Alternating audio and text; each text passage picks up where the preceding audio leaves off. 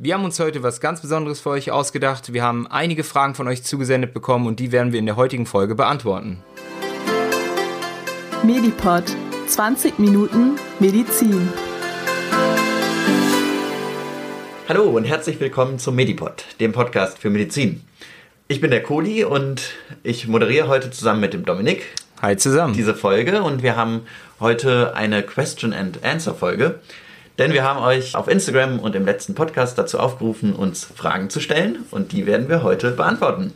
Ja, ich bin gespannt, was uns so erwartet. Wir wissen es noch nicht, denn wir haben heute eine Assistentin dabei, die Rebecca. Hallo. Die Hi, wird sich Rebecca. nämlich heute auch anschauen, wie so unsere Podcast-Aufnahme läuft, weil sie auch selber einen Podcast macht. Rebecca, willst du da kurz mal erzählen? Was machst du da? Hallo erstmal. Ja, also ich habe einen Podcast gestartet, um andere Menschen mit interessanten Biografien zu interviewen aus dem Bereich Politik, aber auch Musik, Schauspiel, Film. Ja. Cool. Wie heißt der Podcast? Respect Studio. Also Respect setzt sich zusammen aus meinem Namen. R-I-S am Anfang groß geschrieben und Rebecca Elisabeth Slegers und dann Studio mit U am Ende findet man mich dann auch bei Spotify. Also sozusagen mit Respekt bin ich für euch da. Super, Cool. das verlinken wir dann auch in den Shownotes. Und genau, du schaust dir heute, weil du noch ganz neu gestartet hast mit deinem Projekt, mal an, wie wir das machen. Wir sind jetzt seit ein paar Monaten dabei. Und da das ganz gut passt, weil wir heute ganz viele Fragen beantworten wollen, stellst du uns heute die Fragen. Ja, ich bin sehr dankbar, dass ich hier sein darf. Vielen Dank euch. Ja, sehr gerne. Dann sind wir mal gespannt. Was hast du denn als erste Frage für uns? Also, als erste Frage hat eine Zuhörerin oder Podcast-Hörerin von euch gefragt, was dich am meisten am Journalismus interessiert, Kohli. Ja, genau, die Frage geht wahrscheinlich an mich, weil ich ja, Ja. Journalismus auch so als Berufsziel habe. Ja, das hat mich eigentlich schon seit der Kindheit fasziniert. Ich wollte immer unglaublich gern Texte schreiben und die dann auch anderen ja, zum Lesen zur Verfügung stellen und habe begonnen in der Schulzeit schon in der Schülerzeitung mitzuarbeiten, so ab der sechsten Klasse. Hab die dann später als Chefredakteur geleitet, bin dann beim Kölner Stadtanzeiger in so eine Jugendredaktion gegangen, wo einmal in der Woche wir so eine Jugendseite gestalten konnten, habe da viele Jahre lang geschrieben. Und jetzt seit April arbeite ich beim Deutschlandfunk, wo ich ein Praktikum gemacht habe in der Wissenschaftsredaktion und möchte auch nach meinem Studium halt Medizin und Journalismus verbinden und Wissenschaftsjournalismus mit Medizin betreiben. Super. Und daran fasziniert mich halt, dass ich immer irgendwie auch up-to-date bleibe, immer bei den Themen ganz nah dran bin, mich auch immer da sozusagen weiterbilde, ohne in einem Thema jetzt so der komplette Experte zu werden und mich nur darauf zu fokussieren, sondern auch so einen breiten Blick zu haben und da ja immer wieder spannende neue Sachen zu entdecken. Finde ich richtig gut und ich, also muss ehrlich mal sagen, du hast auch ein Talent dafür. Dankeschön. Ne? Also, das muss man ja auch mal sagen. Ja, das stimmt. So ein, hast du ein Vorbild, zum Beispiel Eckhard von Hirschhausen? Ich würde, also der Eckart, äh, mit dem habe ich äh, vor zwei Wochen auch äh, einen kleinen Vortrag gehalten, finde ich auch super gut. Und natürlich, dass er so auch irgendwie Satire und Medizin verbindet und das immer ganz lustig aufbereitet. Ich bin, glaube ich, nicht so der Satiriker. Da würde ich mich dann eher so als, ja, als Vorbilder würde ich Wissenschaftsjournalisten wie zum Beispiel Ranga Yogeshwar sehen oder die Sendung mit der Maus habe ich früher immer super gern geschaut und wollte da immer Moderator werden. Also da Armin Maywald oder der Christoph äh, sind da große Vorbilder, Peter Lustig und Eine Legende. Genau. Und, und jetzt ganz, ganz äh, jung, vielleicht Mighty Nguyum Kim, die ja auch einen coolen YouTube-Channel hat zu Wissenschaft und jetzt auch Quarks moderiert. Und ich hoffe, sie vielleicht zu treffen, wenn ich nächstes Jahr nämlich bei Quarks ein Praktikum mache. Oh, super. Spannend. Ja, total spannend. Spannender Lebenslauf. Dann hat eine Hörerin gefragt, wer von euch welche Aufgaben übernimmt. Ja, Dominik, Schwierig. Also man kann äh, definitiv sagen, dass der Kohli mh, für die technischen Sachen eher zuständig ist. Ich bin jetzt ja noch nicht seit allzu langer Zeit dabei und bin mit der Technik noch nicht ganz so vertraut.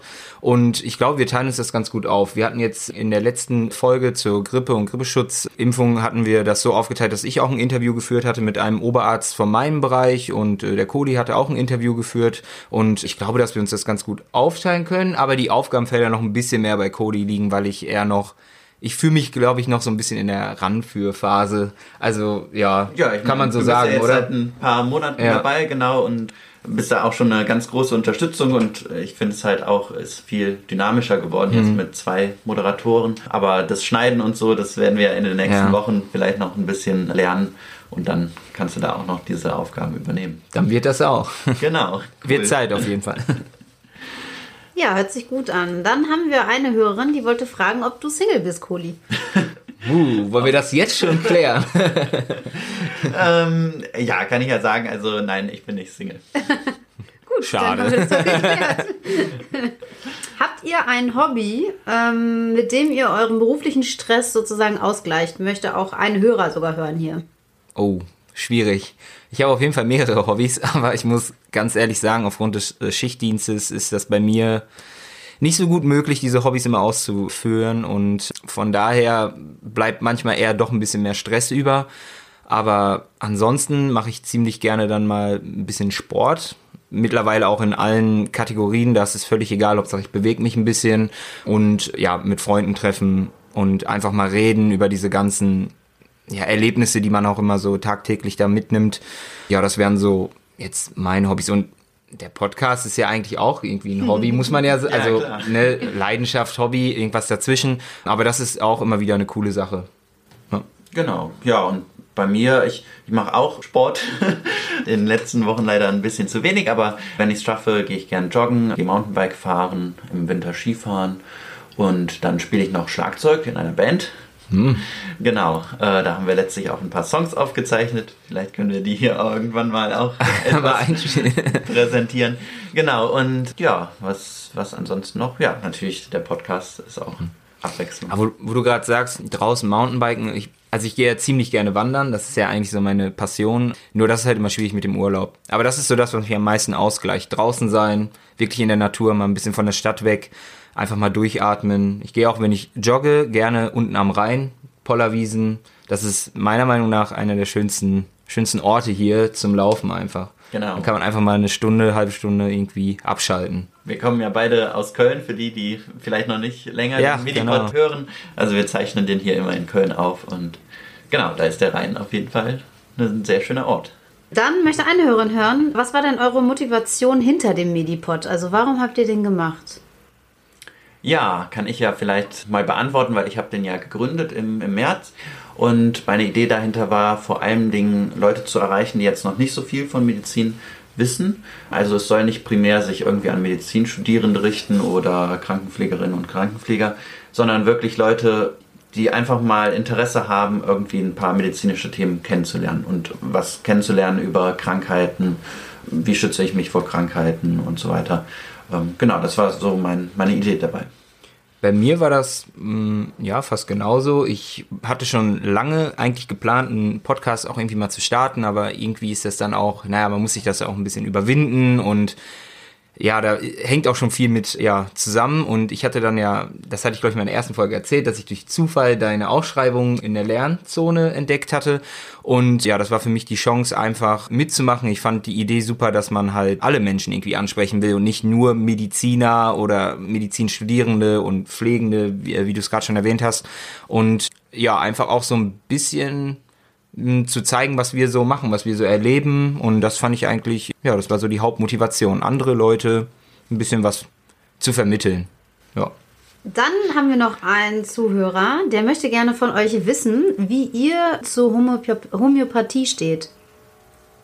Spannende Frage. Auf jeden Fall. Ich muss sagen, dass ich, also, ja, ich finde das, also ich stehe dem Ganzen eigentlich positiv gegenüber. Da ist halt die Frage, was für Ausmaß nimmt das? Ich denke, dass man in vielen Fällen zur Alternativmedizin greifen kann äh, oder homöopathisch auch äh, was erreichen kann. Nur wenn man halt wirklich extremst krank ist, dann könnte man vielleicht auch mal davon absehen und wirklich zu den richtigen Medikamenten greifen. Ist meine Meinung, aber generell würde ich das jetzt nicht äh, verneinen.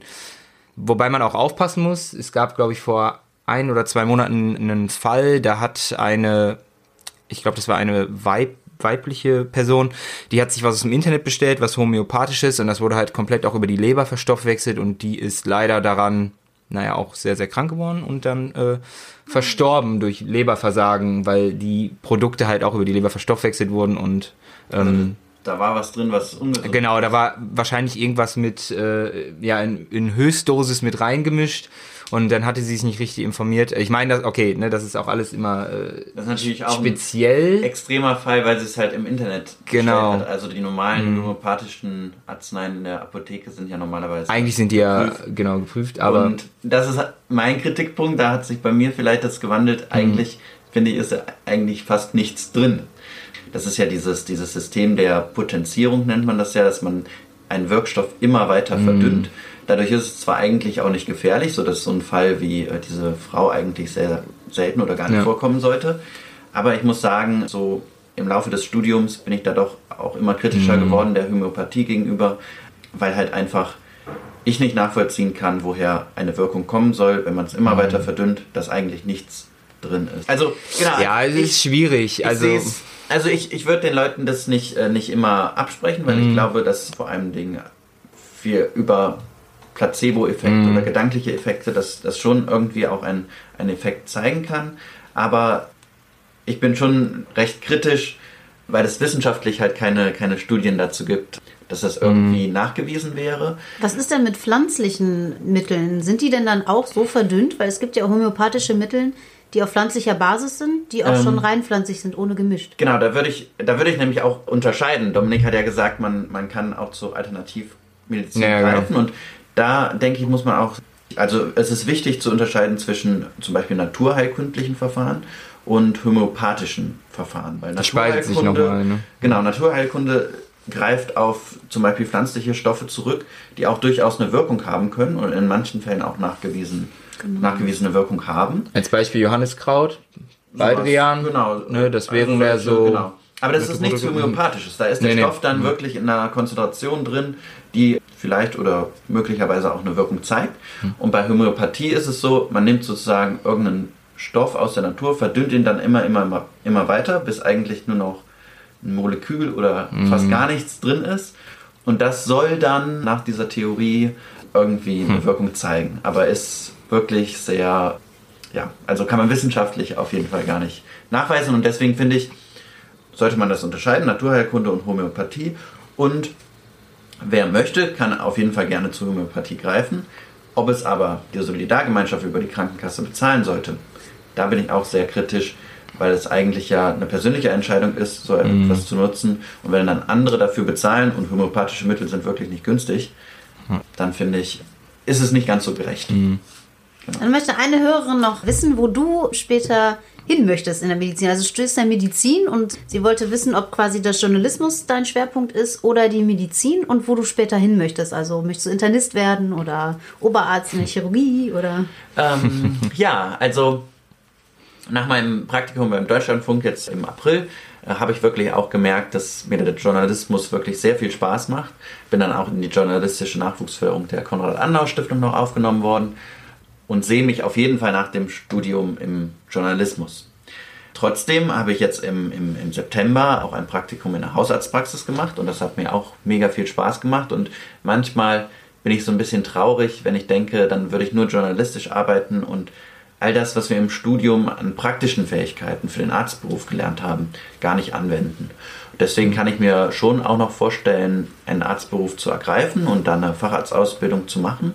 Zum Beispiel als Hausarzt müsste ich dann halt einfach schauen, wie sich das kombinieren lässt, weil den Journalismus will ich auf jeden Fall weiterführen und dann müsste ich irgendwie Halbzeit diese Ausbildung anfangen oder irgendwie in der Richtung. Und eine ganz neue Idee, die ich jetzt seit letzter Woche habe, ist nochmal vielleicht auch einen Master äh, draufzusetzen auf das Studium, berufsbegleitend, also journalistisch zu arbeiten und dann so einen Public Health Master zu machen, um da so diese globale Gesundheitsperspektive noch zu erlernen.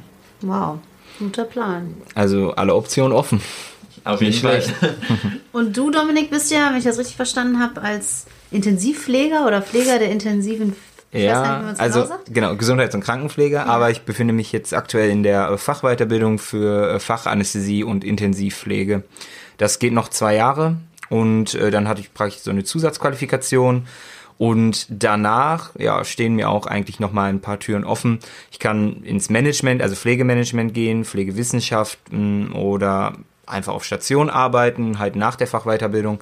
Das ich bin eher so ein Mensch, ich halte mir das offen. Mein Ziel war jetzt in die Fachweiterbildung zu gehen nach der Ausbildung. Das habe ich jetzt erstmal auch wieder erreicht. Und jetzt würde ich erstmal das auf mich zukommen lassen, diese Zusatzqualifikation machen und dann, ja, werde ich einen neuen Weg einschlagen. Also das ist definitiv klar. Ich bin kein Mensch, der stehen bleibt. Ich versuche immer irgendwas Neues zu machen und immer irgendwie weiterzugehen. Man sagt ja, das Leben ist äh, lebenslanges Lernen. Ne? Und ja, so, also das ist auch bei mir so.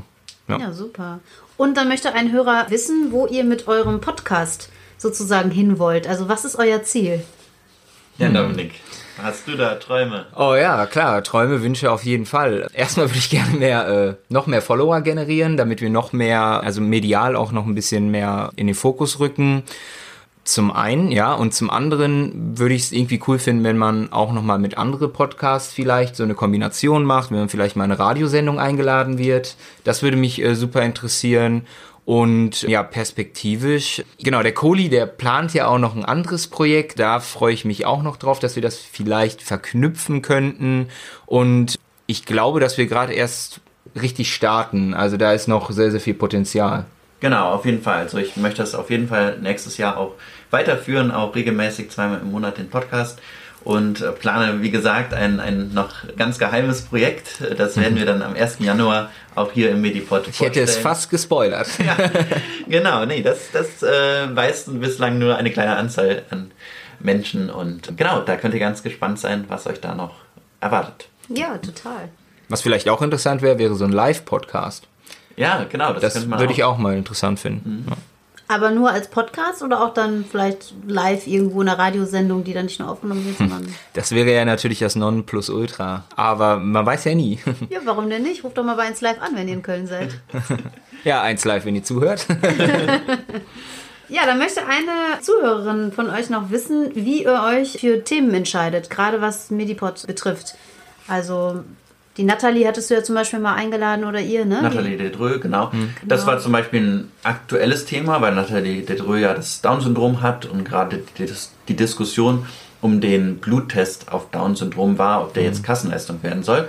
Also ich denke, die Kriterien sind immer, dass es entweder aktuell ist mhm. oder halt generell ein Krankheitsbild, was einfach relevant ist, auch für unsere Zuhörerinnen und Zuhörer. Ich denke, dass wir haben zwar Zuhörerinnen und Hörer aus allen Altersschichten, mhm. aber der Großteil ist schon 20 bis 30 Jahre alt und deswegen schaue ich immer, dass es auch so Krankheitsbilder sind, wie zum Beispiel Geschlechtskrankheiten, die da besteht, glaube ich, ein richtig hohes Interesse, die halt auch für junge Menschen sehr relevant sind.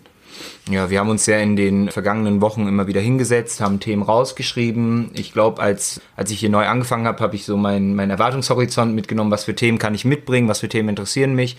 Und dann haben wir das halt rausgefiltert, dann brandaktuelle Themen.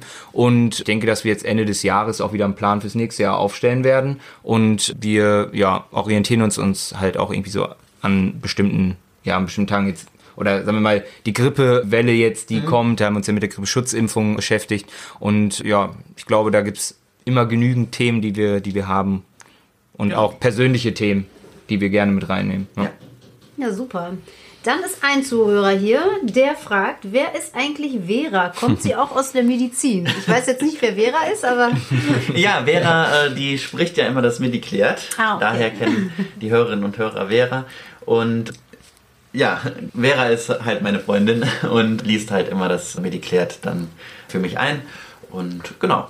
Ja, so ist jetzt hier die äh, Bombe zum Platzen gebracht worden. ich wollte gerade sagen, jetzt können wir die Verknüpfung zur Anfangsfrage machen, ob du Single bist. Wir wissen jetzt, du bist nicht Single und die Freundin heißt Vera. Ja. Sehr schön, cool. cool. Bist du denn auch Single, Dominik? Äh, nee. ich bin auch nicht Single. Du bist auch nicht, also nicht auch, sondern genau. genau. Nicht auch, genau. Genau.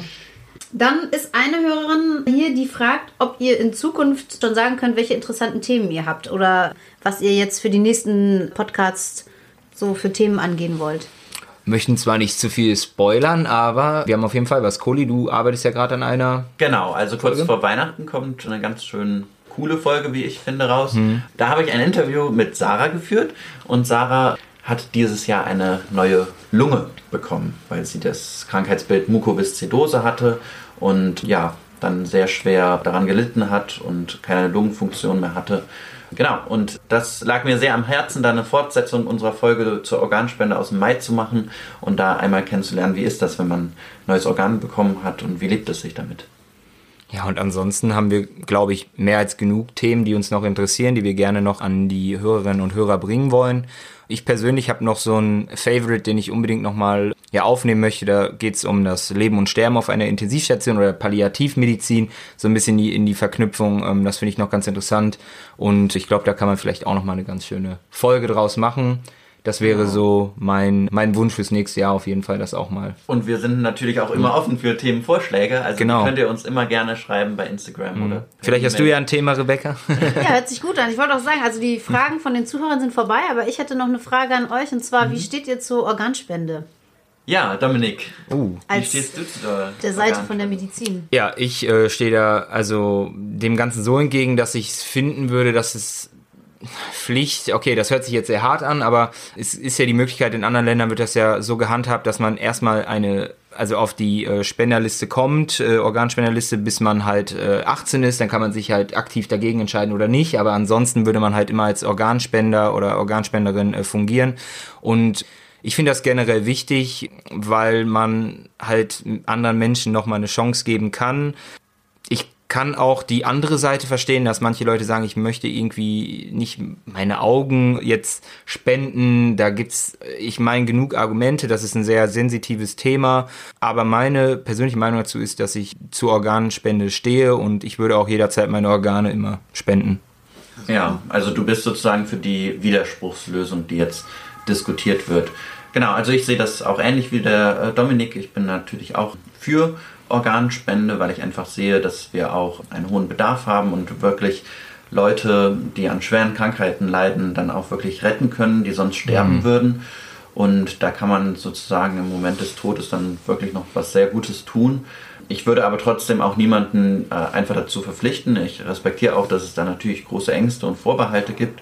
Und auch, dass das Hirntodkonzept, so äh, wie wir das momentan haben, das erklären wir in der Organspende-Folge, mhm. wenn ihr da mal reinhören wollt, dass das natürlich ein Konzept ist, das den Tod so ein bisschen, ja, das im Sterbeprozess so ein bisschen eingreift. Also, weil diese Menschen, die hirntot sind, schon noch einen Kreislauf dann, der künstlich mhm. erhalten wird, haben und wirklich aussehen noch wie jemand, der irgendwie lebt, weil sie warm sind und genau noch atmen. Ich habe ja schon viel mit äh, hirntoten Patienten auch auf der Station gearbeitet, also schon einige Patienten auch dort liegen gehabt und wenn die dann gelistet werden, dann also da muss man sich das so vorstellen, man behandelt die halt noch ganz normal, so wie man jeden anderen auch behandeln würde, macht da alles, was man machen kann, so gut wie möglich und das ist ja, das ist schwierig, so wie du es sagst. Also genau. die sind halt schwierig noch warm, die sehen so aus, als ob die noch jeden Moment noch mal wach werden könnten. Das ist natürlich eine schwierige Situation, aber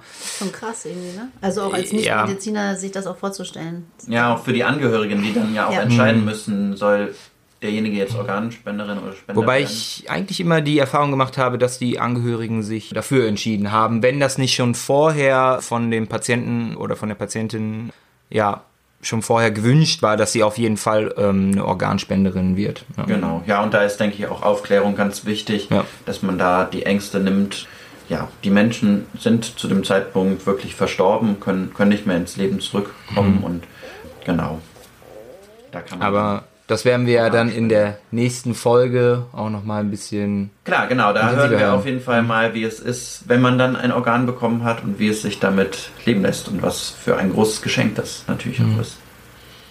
Ja, super. Ja, die Fragen sind erstmal hier von den äh, Zuhörern durch. Ja, ich denke, wir haben auch schon, oh, wir haben schon über 20 Minuten erreicht. Oh. das Ziel, mal die 20 Minuten zu schaffen. Ja. Das wäre auch noch eine Frage, die ich mich schon lange stelle. So Ah, wie machen wir das? Medizin ähm, äh, wir nennen es in, in 25 Minuten. aber okay, also unser Ziel ist immer so rund 20 Minuten. Wir ja. liegen immer ein bisschen drüber, aber ich glaube, das ist eine ganz gute Zeit. Ja, die Sachen müssen ja auch noch geschnitten werden. Wenn das weg ist, vielleicht kommt ihr doch auf die 20. Schauen wir mal. Schauen wir. Ja, ja, dann äh, vielen Dank, Rebecca, dass du uns heute die Fragen hier gestellt hast. Ja, vielen Dank, dass vielen ihr Dank. mich eingeladen habt, beziehungsweise ich kommen durfte. Sehr gerne, immer wieder. Ich fand es sehr, sehr spaßig, hat Spaß gemacht heute, die Folge. Ja. Und genau, dann hören wir uns in zwei Wochen wieder. Dann moderiere ich den Podcast, habe die Sarah zu Gast. Und da könnt ihr mal die beeindruckende Geschichte von Sarah erfahren. Super, vielen Dank. Ja, Genau, dann wünsche ich euch eine schöne Adventszeit. ja wünsche ich euch auch allen. Wir sehen uns ja jetzt er oder hören uns jetzt erstmal ein bisschen länger nicht. Ich bin- Genau, also- aber am 1. Januar hören wir Da uns sind dann wir wieder zur, Äh, Neujahrsfolge, um unser neues Projekt vorzustellen. Ja, viel Könnt Spaß. ihr gespannt sein. Ja, dann bis dahin und immer schön gesund bleiben. Ciao. Medipod.